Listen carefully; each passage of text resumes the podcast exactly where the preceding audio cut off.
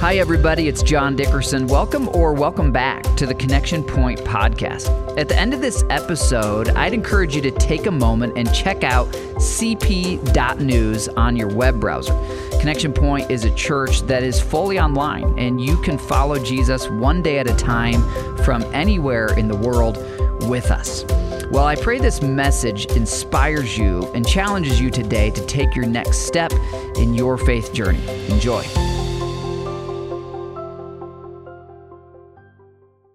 Hey, let's give it up for, for Tim and Damien.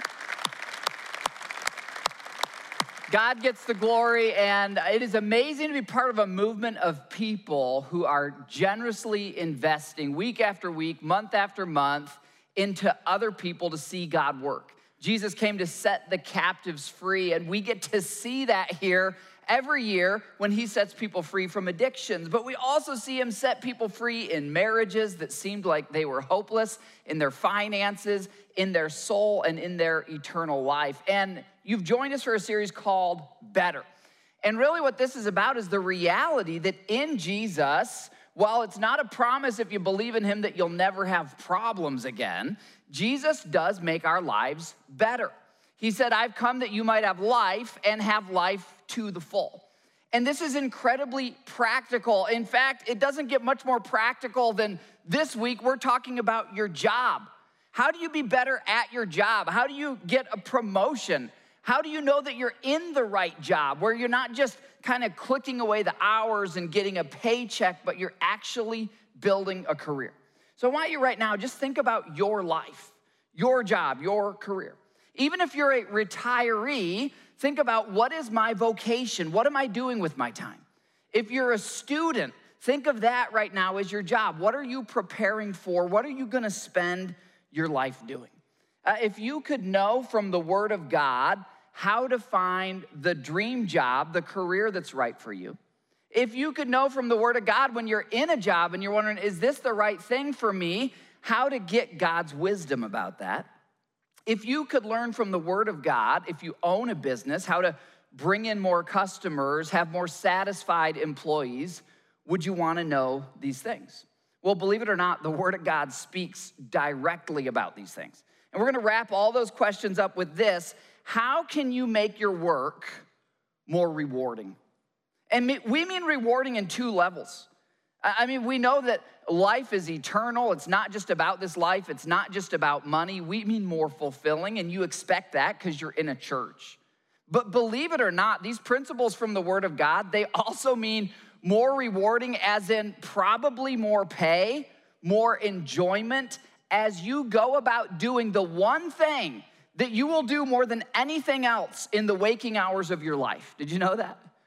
For the hours of your life that you're awake, one thing you'll do more than anything else is work.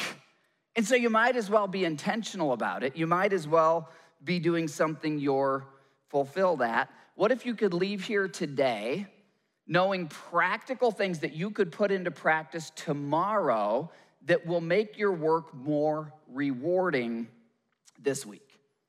Well, believe it or not, this is where the Bible, which is God's love letter to us, begins. Check it out Genesis chapter 1, the very first verse of the Bible says this In the beginning, God created. That's right, God is working. That's the start of the story. God is working. You see, it's God's nature to work.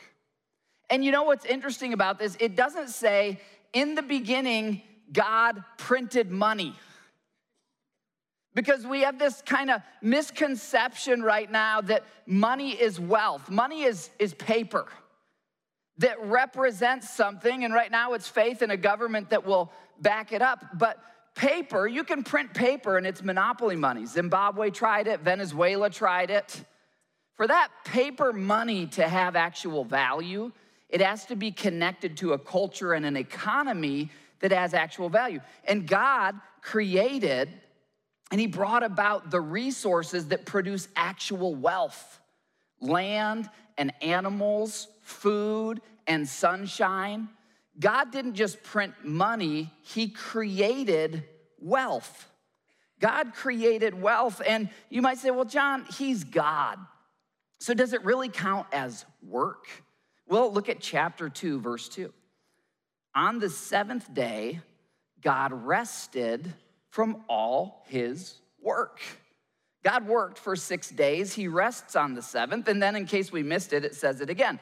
He rested from all the work of creating that he had done. So, God didn't have to work, but it's his nature to work. God didn't need a paycheck, but he decided, I'm going to create in a way that gives life, in a way that, that brings fulfillment and value to others. This is the nature of God. And the overarching principle here is this if you work merely for money, you'll never have enough money. And that's true whether you make $100,000 or if you make $100 million. If you're just in it for the money, guess what? You'll never have enough money. A million seems like a lot. And then if you're just in it for the money, you get there and you realize, oh man, actually, boy, some of these people I see have 10 million. And you get there, you will never have enough money if you're just working for the money. On the flip side, create something valuable. Show up every day to work and know I'm contributing a good or a service or a product that brings value to someone else's life. If I'm an electrician, I'm not there just to get paid and get in and out. I will know that this family's gonna be warm in the winter because I did my job. You understand the idea of creating value? And we can apply that in, in literally every field of work. You go with a mentality that says, I'm creating value. Someone's gonna have a great vacation, or they're gonna be able to send their kids to college, or whatever else it is. I'm actually bringing value into the world, and you will generate actual wealth. And this is, uh, this is multiple subpoints under wealth. I know you're thinking money, and believe it or not, it applies to that, but wealth, according to God, is way more than money. It's enjoyment of life. Being able to take a day off and rest like God did after six days. Work merely for the money and you'll never have enough. Create something of value and you'll be surprised at the wealth that accumulates true wealth. So, I'm gonna give you now six incredibly practical insights from the Word of God for your day job. And here's the first one find a vocation. What's a vocation? It's something that uh, it might take a few years to figure it out, but once you figure it out, it's like, this is what I do. I'm gifted at this. Find a vocation that uses your gifts to help others.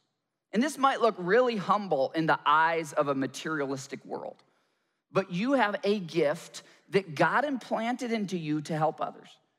You realize that in the, the natural order that God created, if there's no uh, birth control or abortion or anything else, that the population naturally comes out to be about 50% men and 50% women. It just naturally happens. God built that in.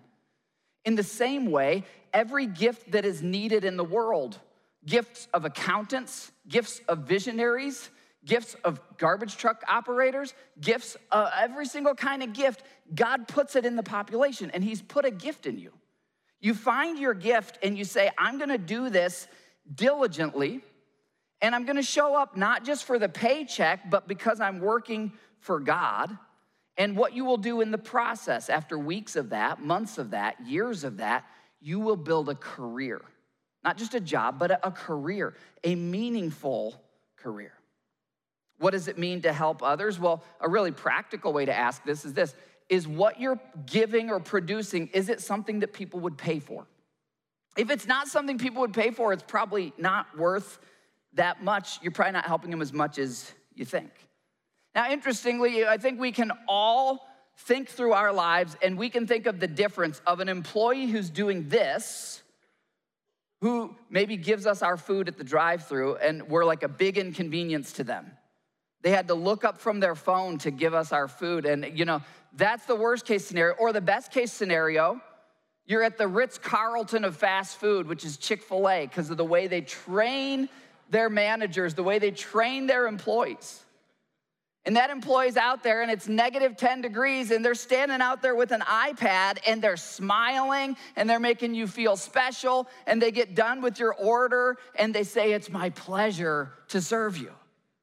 Well, they were trained that way, but that training, which by the way came from a follower of Jesus who started that company, comes from this philosophy that we're here to help others and we're gonna do this diligently as unto God. Now, I've got kind of a comical scenario, okay? If you're super serious, just bear with me here. I want you to use your imagination for a moment. I want you to imagine that you've got an elementary age boy named Ryan. He's either your son or your grandson, or if you want, your nephew, and uh, it's his birthday. And you've been, you know, buying some stuff online, and you've been planning this birthday party, and it's the day of the party.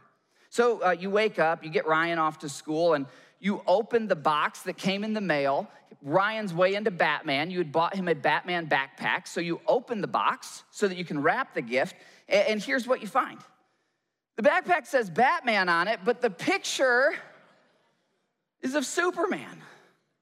You think, oh my goodness, someone did not do their job. This is frustrating. We're gonna have to do a return, but I guess I'll wrap it anyway. He's gotta open something. You're hungry, so you decide to go get some food. And you're in the drive through, and the person who's taking your order asks, Would you like cheese on that? Yeah, sure, cheese sounds good. So you get cheese on it, you pull through the drive through, you pull into a parking spot, you rip the lid off because you're really hungry, and you open it up, and here's what you find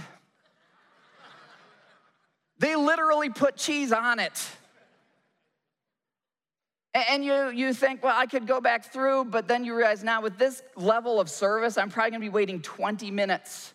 And I'm gonna have to explain to them, oh, by the way, the cheese goes under the bun on top of the meat. So you just eat it as is, and you head over to the deli, the bakery, where you've put in an order for Ryan's birthday cake.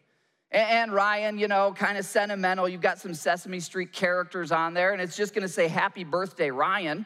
But what happened is one employee wrote down the order number, CK543C, and the next employee picks up the paperwork, being careless and thoughtless, writes the order number on the cake instead of happy birthday, Ryan. At this point, you're pretty frustrated, but you're like, what can we do? Ryan's gonna have a birthday cake that says CK543C. So you get home and there's another package on your doorstep, and you're all good. These are the party favors for the kids who are coming to Ryan's birthday. We're gonna have a little competition, everyone's gonna get a medal first place, second place, third place. And you open up the medals, and I think you guys know where this is going. At this point, you get this nice bronze medal that says Threest. Threest.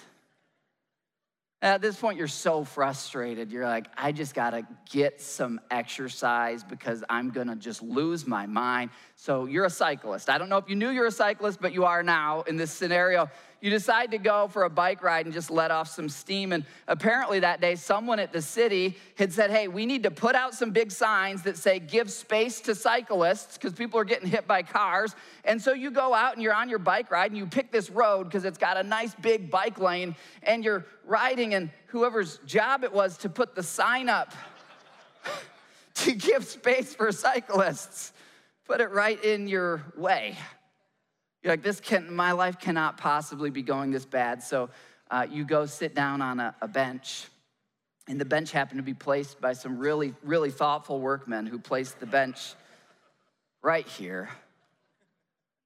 You limp your way home and you're like, okay, I've got one more present to wrap for Ryan. Ryan's way into tarantulas. You ordered him a, a pretend tarantula from Animal Planet and you open it up, and sure enough, it says tarantula on the box, but cockroach or something else. And it all kind of wraps up this way. You've been texting a friend all day about just how frustrating all this is. And the friend said, Hey, I'm gonna, I'm gonna bring you over some food, gonna get you some takeout Chinese. And you eat the food, you're like, For once, something went right. Then you get to the fortune cookie. And the fortune cookie, the fortune did not make it inside the cookie, but it summarizes your day pretty well because ironically it states, The job is well done. I think we chuckle because in the last year and a half, we've all had some of these moments, some of this level of service in the world that we live in now. It seems like the bar's getting lower and lower. But I want you now to flip the script. I want you to imagine a day where every interaction you have with your student's teacher, uh, with a retail worker, with customer service. Every interaction you have is a person who has that Chick fil A type training and that mentality that says, it's my pleasure. I'm here. I woke up today not just to get a paycheck and get my hours in, but when I'm on the clock, I'm here to serve you. What kind of a day would that be? And then the question for all of us which kind of world do we want to be a part of? And which kind of world are we contributing to? Well, that leads to the second God insight for your day job, and it's this work to help others for God. Do that diligently, and you will be rewarded. It's not always immediate that day, but you show up and you say, I'm here to help others. I'm here to do it for God. I'm going to do it diligently. You will be rewarded. I'm not just showing up to survive a shift or get a paycheck. I'm actually expressing the nature of God when I do this. I'm serving others for the God who loves them. And I'm serving others because I believe what God says about me that He created me to be a creator, to be a worker. Look at Genesis 2. When God creates humans, man and woman, in his image, and he says this the, the verse says man, but this is true of both Adam and Eve. The Lord God took the man and put him in the Garden of Eden to work it and to take care of it. Now, this is before Satan, this is before the fall. And God says to both Adam and Eve, Be fruitful, multiply, subdue the earth, rule and reign over it, name the animals, pick the fruit. Now, the difference is after sin, thorns came in, and God says, now you're gonna work by the sweat of your brow. So the toil of our work, the fact that it is labor, that is part of the fall. But the fact that we were created to produce in a way that brings life and value and help to others, that was pre sin, pre the fall. You're made in the image of God. You're made to produce, you're made to help. And so you invite God into the mundane moments of your work. No matter what your work is, in the most boring moments of it, you can invite God in. Genesis tells us that before sin, Adam and Eve walked with God in the garden. Noah, who spent decades building that ark, walked with God, we're told. You can walk with God no matter what your vocation is. You invite him into the little moments. You invite him to give you his motives about it. Colossians 3 says this whatever you do, work at it with all your heart. So if you're at Crew Car Wash, you're there and people are coming through and you're doing it with all your heart because you're a follower of Jesus. If you're checking in patients, you're triaging, you're a pharmacist, you're doing it with all your heart. You're teaching students, you're preparing legal briefs, you're sending emails, you're doing it with all your heart. You're folding laundry. You're a retiree and you no longer need to work for the paycheck, but you say, God, how can I use my skills in a vocational way where I don't need the money, but it helps others? And you do it with all your heart as working for the Lord. So, whether your boss appreciates you, acknowledges you or not, you're working at a higher level, not for human masters. It is the Lord Christ who you are serving. This is a mentality that will transform your career. Next insight from God for your day job is that you can find the divine spark in the daily grind. As you find what God has wired you to do in the world, and as you walk with God and you say, I'm gonna work with all my heart you can find the divine spark in the daily grind, and it leads to a life of purpose. Take a healthy pride in your work. Whatever your hands find to do, do it with all your strength. Now, what I would suggest to you is if you've never done it before, you could decide this today. You just say, I'm gonna decide this about my character. This is who I am. Anything I do is gonna be done well. If I'm working at Burger King or at Chick fil A, I'm not just taking orders and handing out bags of food. I'm not just dropping fries in the oil. I'm feeding people. I'm nourishing their bodies. If I'm teaching, I'm not just grading papers and making it through another day where all these kids are going crazy, but I'm raising a generation. And as these kids are getting crazier and crazier because they're not getting a lot of structure and leadership at home, it frustrates me. But man, what I'm doing is that much more important. They need some structure, they need some leadership in their lives. If my vocation is in the home, I'm not just doing laundry and making meals, I'm nourishing, I'm caring, I'm raising a generation, I'm providing for others. If I'm an electrician, I'm heating someone's dwelling place so they're warm in the winter, I'm giving them light. If I'm in sales, I'm not just getting a sale or getting a commission, I am transferring something of actual value to someone else who actually needs it or will benefit from it. If I'm a business owner or a manager, I'm thinking about am I actually bringing value to my customers? And I'm also thinking about am I doing this in a way that provides for my employees? I'm providing. That's the nature of God to create, to actually generate wealth for the enjoyment of others.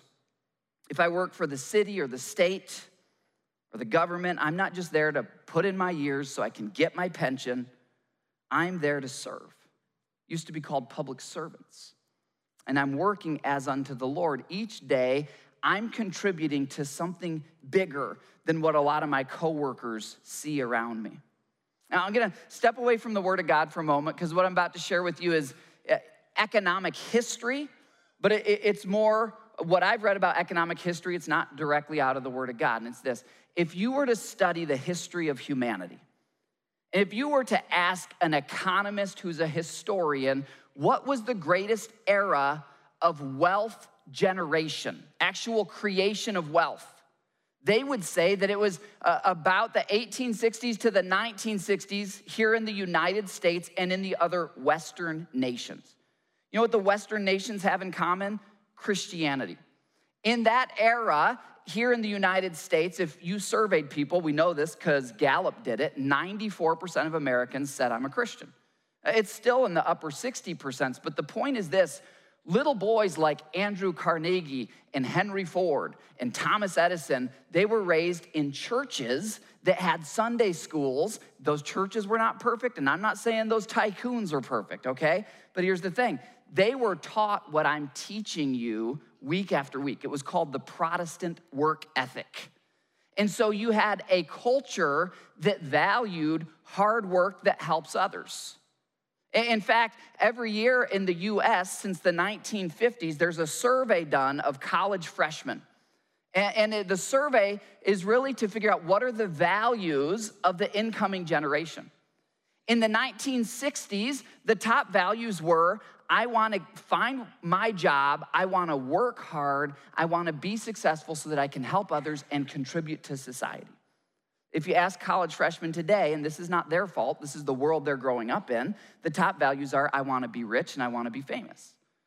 Now, if you're a Burger King manager and you've got 15 high school students who've been raised to believe they were created in the image of God to help others and that hard work glorifies God and expresses the image of God, or you've got another shift and their only goal in life is to be rich and famous and they just have to get through this job so they can strike it rich somehow, which crew do you want working for you? You multiply that out by an economy, you multiply that out by an entire nation, and a lot of the degrading of the quality of service that we're experiencing is actually just one implication of the changing values of the nation. Now, we can sit around and we can gripe about that, or we can say, hey, we are called to be lights in the darkness. And the point is this as a follower of Jesus, as the level of service and quality gets lower and lower in the culture of the United States, you should be a diamond in the dirt in your workplace. You should stand out to your manager. You should stand out to the owner. You should stand out to your boss because they know she's gonna show up and she's actually gonna be thoughtful. She's not gonna put the cheese on top of the bun. She would never let a tarantula leave the factory uh, and it's actually a cockroach. As you choose motives of service and you invite God in, start dreaming big about how he wants to use you in the world. And that's the next God insight. Do not despise humble beginnings. Don't despise humble beginnings. You might think, oh, what I do is, is so meaningless, it's so pointless. Not if you look at it the way that God looks at it. And God will bless as you give him your motives and you work unto him. Now it's up to him how he blesses. He might bless in a way that a lot of people look and say, wow, you're blessed. Or he might bless in a way that at the end of your life, you're fulfilled and you've got rich relationships and, and you have former customers who actually love you and want to hang out with you because you valued people. It's up to God how He blesses. But the point is this don't despise a small beginning. And I'll give you a couple practical examples of this because I know some of you are here and you're new to church and you're like, well, of course, he's gonna say, you know, do it for God. God blesses you. It's all in heaven, but you never see any of it in this life. Actually, I would suggest that these principles and principles from the books of Proverbs and Ecclesiastes, if your goal is just to make money, you can leverage principles in the Word of God to make yourself millions of dollars if that's your top priority in life. Now, we'd tell you there's better things to make your top priority in life, but you could actually leverage these principles merely for money if you wanted to. Do them as unto God, and you're gonna get a lot more than just money. Let me give you a, couple examples of not despising small beginnings. Uh, I've got a buddy who's got a catamaran like this, uh, a yacht out in the Virgin Islands. His story is that he was a first generation immigrant, never went to college, started working with his hands, became a tradesman to make a specific kind of auto part. And then as his company grew, he started making airplane parts as well, and that company grew, and now he's a multi, multi millionaire. But he never set out to be a millionaire. He just set out to do that trade really well. Uh, incidentally, a buddy of mine who's a pastor texted me and said, Hey, I'm going to the Virgin Islands. And he sent me this picture. And I said, Oh, you got to tell me the story about this guy because I'm guessing it's similar to my buddy who's the first generation immigrant. He said, Well, yeah, here's where he started. Him and his brother had nothing. They, they couldn't afford to go to college, but the neighborhood that they were in had trash all over the place, and the people in the neighborhood wanted to get it cleaned up. So he and his brother pooled everything they had and they bought one garbage truck. They bought one garbage truck and they started providing that service of value to the people who needed it. They billed them very reasonably, but they were able to take their profits and buy another garbage truck and another. They did that for 20 years, and then this big publicly traded company, Waste Management, came along and said, Hey, we'll give you $20 million for your fleet of garbage trucks and your operation that you've built. The guy said, Sure, sounds good. Sold it and went right away, found another neighborhood that wasn't served, did it all again in 10 years, and sold that one for 30 million. Here's the point you can be in the garbage business. You can be in any business and say, I'm gonna do this to actually serve people I'm gonna do it as unto God, and I'm gonna do it as well as I can. And I'm not saying that you're guaranteed to be a millionaire, but you're guaranteed to create wealth as God defines wealth wealth in relationships, wealth in fulfillment. And sometimes you might be surprised when you make these your motives, even in this world. I love Zechariah 4, verse 10. God says this Do not despise these small beginnings at this point, the temple had been torn down. And a small group of people said, We're gonna rebuild God's house. And I just love the second half of the verse. For the Lord rejoices to see the work begin. You were created to do something in the world. And when you have a moment in your life where you say, God, my top priority isn't my paycheck or my comfort, but what did you create me to do? And then you set your hand to it, I believe the Lord rejoices to see that. Um, God called me about 10 years ago to write my first book. And I didn't write it just because I wanted to write a book. I wrote it because I wanted to help churches understand how the world was changing.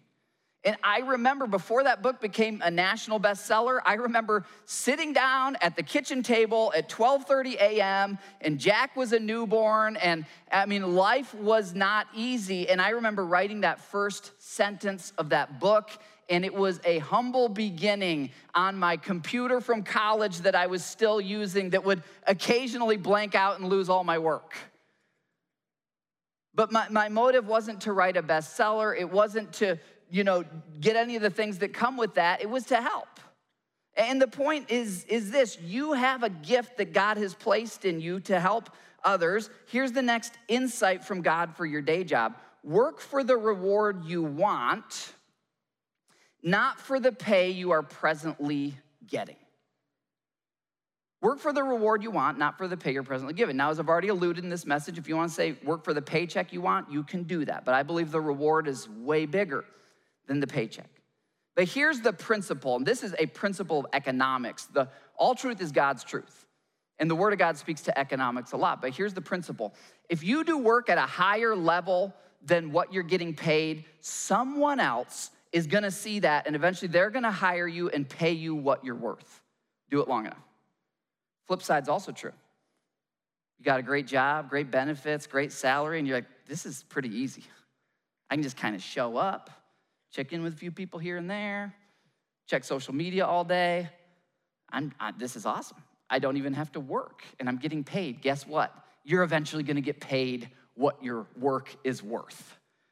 It's a kind of irrefutable, it's like physics. There's these laws of economics. Create a service or product of value, do it well, be consistent over years, and the fulfillment, the rewards will build. And one day you will kind of sit back and you realize, wow, this is where I'm at. This is the richness of people who've been helped, or this is the richness of my reputation in my industry, or this is the richness that when I could have gone for a job that just had a higher paycheck, I said, mm, I value the wealth of being with my family. That's part of wealth. And I'm actually gonna go for the job that doesn't make as much because I interpret wealth the way God does. You just keep doing what God says, being faithful at what He's gifted you at, and the day will come that you look back and you say, wow, I cannot believe this is where I am in the world. Do it as a valiant act of service and love. That's how actual wealth is built wealth of reputation, wealth of relationships, wealth of fulfillment, wealth of satisfaction. Leave every job or every night you put your head on the pillow knowing, I served God today by serving others. People will eat because of what I did, or people will be warmed because of what I did, or other people will be able to do their part in the world because of what I did. Finish each day knowing you didn't merely use people, you didn't use customers. You didn't even use an employer to get a paycheck. Instead, you contributed, you gave, you built, you produced. Proverbs 12 says this work hard and become a leader. Now, the point isn't that you have to be a leader to be good in God's eyes. This is just a principle. You work hard enough at your job, your manager's gonna notice, or their manager's gonna notice, and eventually faithful with little, faithful with much. They're gonna ask you to be responsible for more. On the other hand, be lazy and become a, a, a slave. If, if you're lazy, you're not gonna actually have the freedom, the wealth of freedom that you have if you work hard. Do excellent work and you will find excellent customers or an excellent employer. Do lousy work and, and you'll find lousy customers and a lousy employer. Sloppy work, same thing, middle of the road work. You are ridiculously in charge of your life in this, in this way. And, and, when we asked those questions at the start, maybe you said, I don't know, am I working for the right person? Am I in the right career? One way to apply all this is if the company you're working for doesn't have these values, they're not actually helping people, then look for a place that does, because you're gonna be far more fulfilled when you're in an environment where these are the values. And if you're an owner or a manager, be intentional to say, we're gonna create these kind of values that we're actually helping others. There's value and worth and productivity every day, wherever you're employed, because you showed up. And if you hadn't been there, there would be worth and value that wouldn't be there because you're made in the image of God who creates. Well, as you work in the most mundane, even non spiritual job, you can actually be investing in human souls. And this is where there's, there's kind of two levels to all this. If, you're, if you want to only think about yourself and only make money, a lot of this can actually be leveraged that way. My hope and prayer for you is that as you find new life in Christ, you're able to show up and you're able, as you're at work, to say, God, I'm here to help others as unto you. And you're praying for the people you work with. You're thinking, God, what are you doing in their lives? That's where eternal wealth generation starts to get created. You know, God describes in His Word that someday all of planet Earth will be melted down. So, all the gold, all the cars, all the homes, all the real estate, it's all gonna be melted down. By the way, did you know that Jesus is working right now? He said, I go to prepare a place for you. He's working on a way better world that all who've trusted in Him, that's where we'll spend eternity. And so you can work for wealth in this life, but the real insight is work for the wealth of eternity. You don't earn your salvation, but once you receive that as a gift from God, you say, God, how have you called me to use my gifts? Yes, to provide physically for my family and generate enough wealth to provide our needs while we're here on earth, but more importantly, as I go about that, who are the eternal souls that won't burn up, that will live somewhere eternally, that you're calling me to rescue and reach? And I want to show you an inspiring story of that.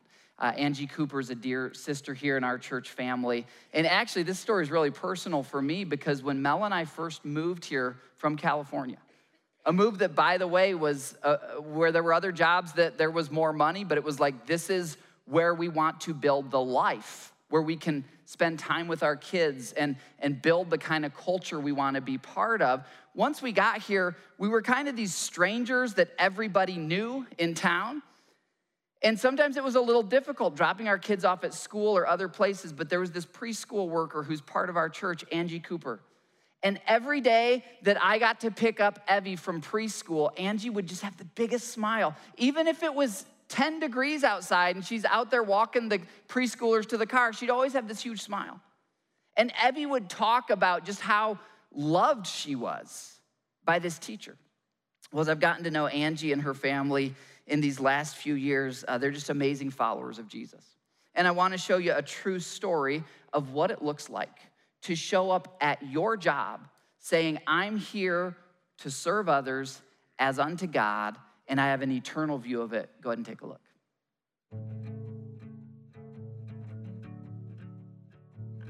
I had Angie's youngest son in preschool at the Early Childhood Center. Um, and then at semester, our director had said that Angie had interviewed for the position as an instructional assistant in a different room, and she got the position. And at first, we were like, "Oh, a parent, you know, a student's parent, like, how's that gonna work?" And Angie just jumped right in uh, with both feet, just didn't skip a beat. It was like she'd been there for years, and we've been pretty close ever since she was the kind of person that was very dependable. You could always count on her. She always was the same, just extremely helpful, always willing to jump in whenever necessary. Um, just always happy to be at work and somebody that you'd always want in your corner. You know, your workplace is your ministry, it's your mission field, you know. And so I really made a point of starting to pray about how God could use me in my workplace. And it was when I started really praying that that God seemed to open doors for me to be able to talk to people, um, and people started coming to me and asking me to pray with them and pray for them.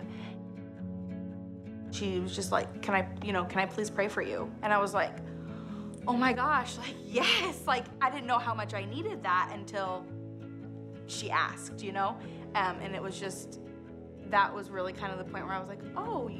What you know? What church do you go to? And she's like, oh, I go to Connection Point. I'm like, is this new? She's like, no, we've been going for years. I'm like, tell me more. Like, I want to know more. I was baptized Serbian Orthodox. I was um, baptized as a baby, as an infant. I didn't have a you know say it. It was my family. Our church was very traditional, um, and most of it was in a different language. So when we started coming to Connection Point, um, it was a little hard, kind of explaining what we were doing. Um, we just had to kind of put our faith in what we thought was best at the time, and it was rough. I didn't know nearly as much, even the, just the basic stuff that my, you know, then my four-year-old was like, hey, what's this and that? And I had just had a lot of questions, and Angie answered a ton of questions. She got me my life application Bible.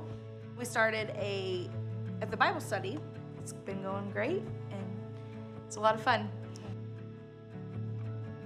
it, it allowed me to dig deeper and find some answers to things that I hadn't looked at in a while or maybe never before.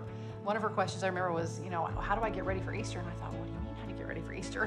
what are we supposed what am I supposed to be doing getting ready for Easter? Yeah, because it was different. It was different and, and I knew that her she came from such a traditional background and I thought, I don't even know, do we have any real tradition? So it kind of forced me to look into some different resources and get some answers myself. I just found it incredibly encouraging that she had that childlike faith and she was super hungry for it and, and just question after question and it, it just stirred my heart to just remember what it is like to be at that place where you are excited and just wanting more. So I woke up uh, to this text message from Stephanie, um, and it says, Happy Thanksgiving. I am thankful for you. You have guided me in so many ways. I hope I can be half of the mom you are, the follower of Jesus you are, and the friend you are. In my heart of hearts, I believe you and Jesus led us to Connection Point Christian Church at the exact right time. Love you. And that for me, I mean, it was just such an answer to my prayer because I was really praying that that God would lead me in my workplace. And this was evidence of that. This was evidence that I had he had allowed me to to bring somebody alongside me and just to, to lead her to him. Isn't that beautiful? Let's celebrate that. That, by the way, is true wealth. That is eternal wealth. That is fulfilling life. That is showing up at what you're called to do and saying, I'm here to serve others as unto God, walking with God and asking God, God, what are you doing in the lives of my coworkers? Uh, and then as Angie was led by the Holy Spirit to have the boldness to say, Can I pray for you? And not knowing if the door will get slammed or she'd get the response that she got, where it's like, Yes, please do. Now, something you saw in that video was Angie and her group of other ladies as they're studying the Bible. A part of as you grow in Jesus, you need to have a group of people around you. Uh, Mel and I are in a small group where it's couples. So we have small groups that are all women, small groups that are all, all men, small groups that are young professionals, small groups that are retirees, and small groups that are every kind of mix you can imagine. And I know in me and Mel's small group, almost every week, we meet on Sunday nights, we end up talking about our work because that's where most of us adults spend most of our week and we're able to share with each other uh, here's what I'm praying about, or here's a situation. And then we're able to check in throughout the week. Hey, how did that meeting go? Or how did this go? And if you don't yet have a group, I'd encourage you, if you're online, text the word groups. Uh, actually, group without the S, I believe, to the number on the screen. If you're here in the building, down at our fitness center, which is the other end of the building, we actually have a small group fair today so you can find your group. Now, I'm going to give you the sixth God insight to your day job. You just saw it modeled by Angie, and it's this work like God is your boss. Work like God is your boss. I love Proverbs 16, verse 3. It says this commit your work to the Lord. So, those of you who uh, you're praying about, do I make a career shift or do I switch to a different company? Or um, whenever whenever you're thinking about work, God says, Proverbs 16, commit it to Him. God, I want to be good at what you've called me to do. I want to be doing what you've called me to do. Commit your work to the Lord, and your plans, God says, will be established. Part of that word commit is the idea of submit. It's like you're giving him the blueprints, saying, God, is this what I'm supposed to do? Lead me in the life you've created for me. 1 Corinthians 16, do everything in love. See how this principle of I'm not just here for a paycheck, I'm here to serve others. The more you follow Jesus, the more you become like Christ. This is all woven together. Give God your motives. God's looking for hard workers to bless, I believe. You see it all through Scripture. Moses was a hard worker, Noah was a hard worker, Peter and Paul were incredibly hard workers. God's looking for hard workers who he can bless to create eternal wealth. And sometimes it's wealth in this life. I'll give you one more story about that. This is an interesting one. I've got a pastor friend in Jacksonville, Florida. They recently built this huge multi million dollar outreach center um, to help the homeless folks and help addicts there in Jacksonville. And I was asking him, hey, what's the story behind this outreach center? He said, John, it's really a fascinating story. Uh, we had a little old lady in the church who was not a college graduate now, by the way, I'm not against college. That just has happened to be a coincidence today with some of these stories. But um, she started working at A&P Grocery when she was 18. She was just bagging groceries. She was just a grocery store clerk. And she worked at that from 18 to about 78. She just enjoyed it. And she'd show up every day with a, a, heart to help others. She was faithful here in church. She would teach Sunday school to the little kids and you know, she always just lived in kind of a humble little house and drove older cars. no one would have thought anything of this little old lady who worked at the grocery store. Well, God called her home to heaven, and the church had a beautiful memorial service for her. And uh, then a couple weeks later, the pastor got contacted by an attorney. This little old lady, who was the grocery store employee, had left her estate to the church. And the pastor thought, oh, that's so beautiful. It's like the widow's mite, you know? There's not a lot, but it, it means a lot in the sight of God. And then the attorney said, uh, by the way, here's how much her estate is worth. It's $4.5 million. And the pastor said, How in the world? How in the world did she have $4.5 million estate? And he said, Well, when she was 18 and she signed up to work, she said she'd take a third of her pay in stock. She never traded any of that stock. She never played the stock market. She just showed up every day and cared for people and helped them bag their groceries. And that stock over 60 years of A&P grocery is now worth 4 point, you know, 4 or 5 million and her house is worth 50 grand. So there you go. That, that's the beauty of, of just being faithful. But I do want you to think of this the wealth if you will live God's principles in your life, you will generate more actual wealth than you would if you weren't. And that wealth is given to you to help others. And I do want you to think as you go out and apply these principles, some of you, you could be here, you could be in your 20s or 30s, and 20 or 30 years from now, you're an electrician, you, you might have a multi-million dollar company, or you might be faithful at A&P, or you might just be faithful at, at whatever else. And maybe the numbers aren't what humans would say, wow, that's amazing. But the point is this, you use what God has given to you to invest in his kingdom then. While you're here, and then uh, for some of us, the moment we breathe our final breath and we wake up in heaven, if we leave what God entrusted to us, we say, I'm gonna leave this to a ministry that makes disciples, it might be the biggest contribution of your life for the kingdom of God when you wake up in heaven and it unlocks a bunch of resources that God gave to you to get you through life, but now that you're through life, you've left them to work for the kingdom of God?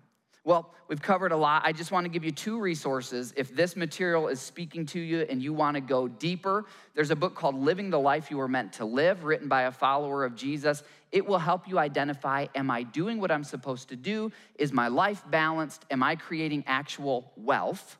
The second one is called the Templeton Plan. Uh, by a little boy who grew up in the Great Depression, who became uh, one of the greatest investors of the 1900s um, built a multi billion dollar empire by investing in companies that actually bring value to others, also a follower of Jesus. And he wrote a book with 21 steps to help you in your day job. Uh, you will benefit from that book if you have a day job. So I'm gonna close with these questions. Reflect on your life, okay? Question number one Who's your customer? Who are you serving when you show up to work every day? Uh, maybe you're in healthcare and that's really obvious. Maybe you're a teacher. It's just this reminder like, I'm there to help a specific person who's made in the image of God, who God loves. That's why I work. What valuable product or service are you giving to them? Next question if you have an employer, how much value are you bringing to your employer? Are you just kind of clicking by the hours or are you really showing up bringing value? Next question Have you been thinking of serving and helping your customers as unto God in your daily work? Uh, if you'll, and these will be in our small group study guide as well, if you'll reflect on these this week, it could change your job, it could change your career. It's, it's a mindset change, it's a heart shift. It says, I'm here to be like God and serve others. And that's the most important question. Have you invited God in? Just like we saw Angie do, have you invited God in? Looking to Him as your boss. Let me pray these things for you. Father, Lord, I just smile thinking about the implications of this message because these truths from your word, Lord, I've seen them in, in just dozens of lives uh, change people's trajectories, give them fulfillment, give them joy, surprise them. And Lord, I, I just pray over every person who's listening right now that in this moment we would just say, Jesus, uh, you're King, you're Lord, you're God. If you create and if you're preparing a place for us now, help me to be a faithful worker in your kingdom. And Lord, in this world, may I see eternity. May I work faithfully to help others, connecting them to you and, and providing their needs just like you do, God. Lord, make us a church, a, a, a movement of people as we go out into schools and courtrooms and police cars and all the different areas that all of us serve in, in homes and all around, that we would shine like lights in the darkness because we show up to serve others as unto you. And we walk with you as we do it. May we do this all in Jesus' name, we pray. Amen. Well, if today's episode encouraged you or helped you in any way, we would invite you to keep following Jesus with us. We send out a daily video text devotional. You can receive that and you can learn how to gather with us online or in person for our weekend services. All of that is available over at cp.news. That's the letter C, the letter P, dot news on your phone or desktop or tablet browser. Thanks again for joining us, and please join me again next week for the Connection Point podcast.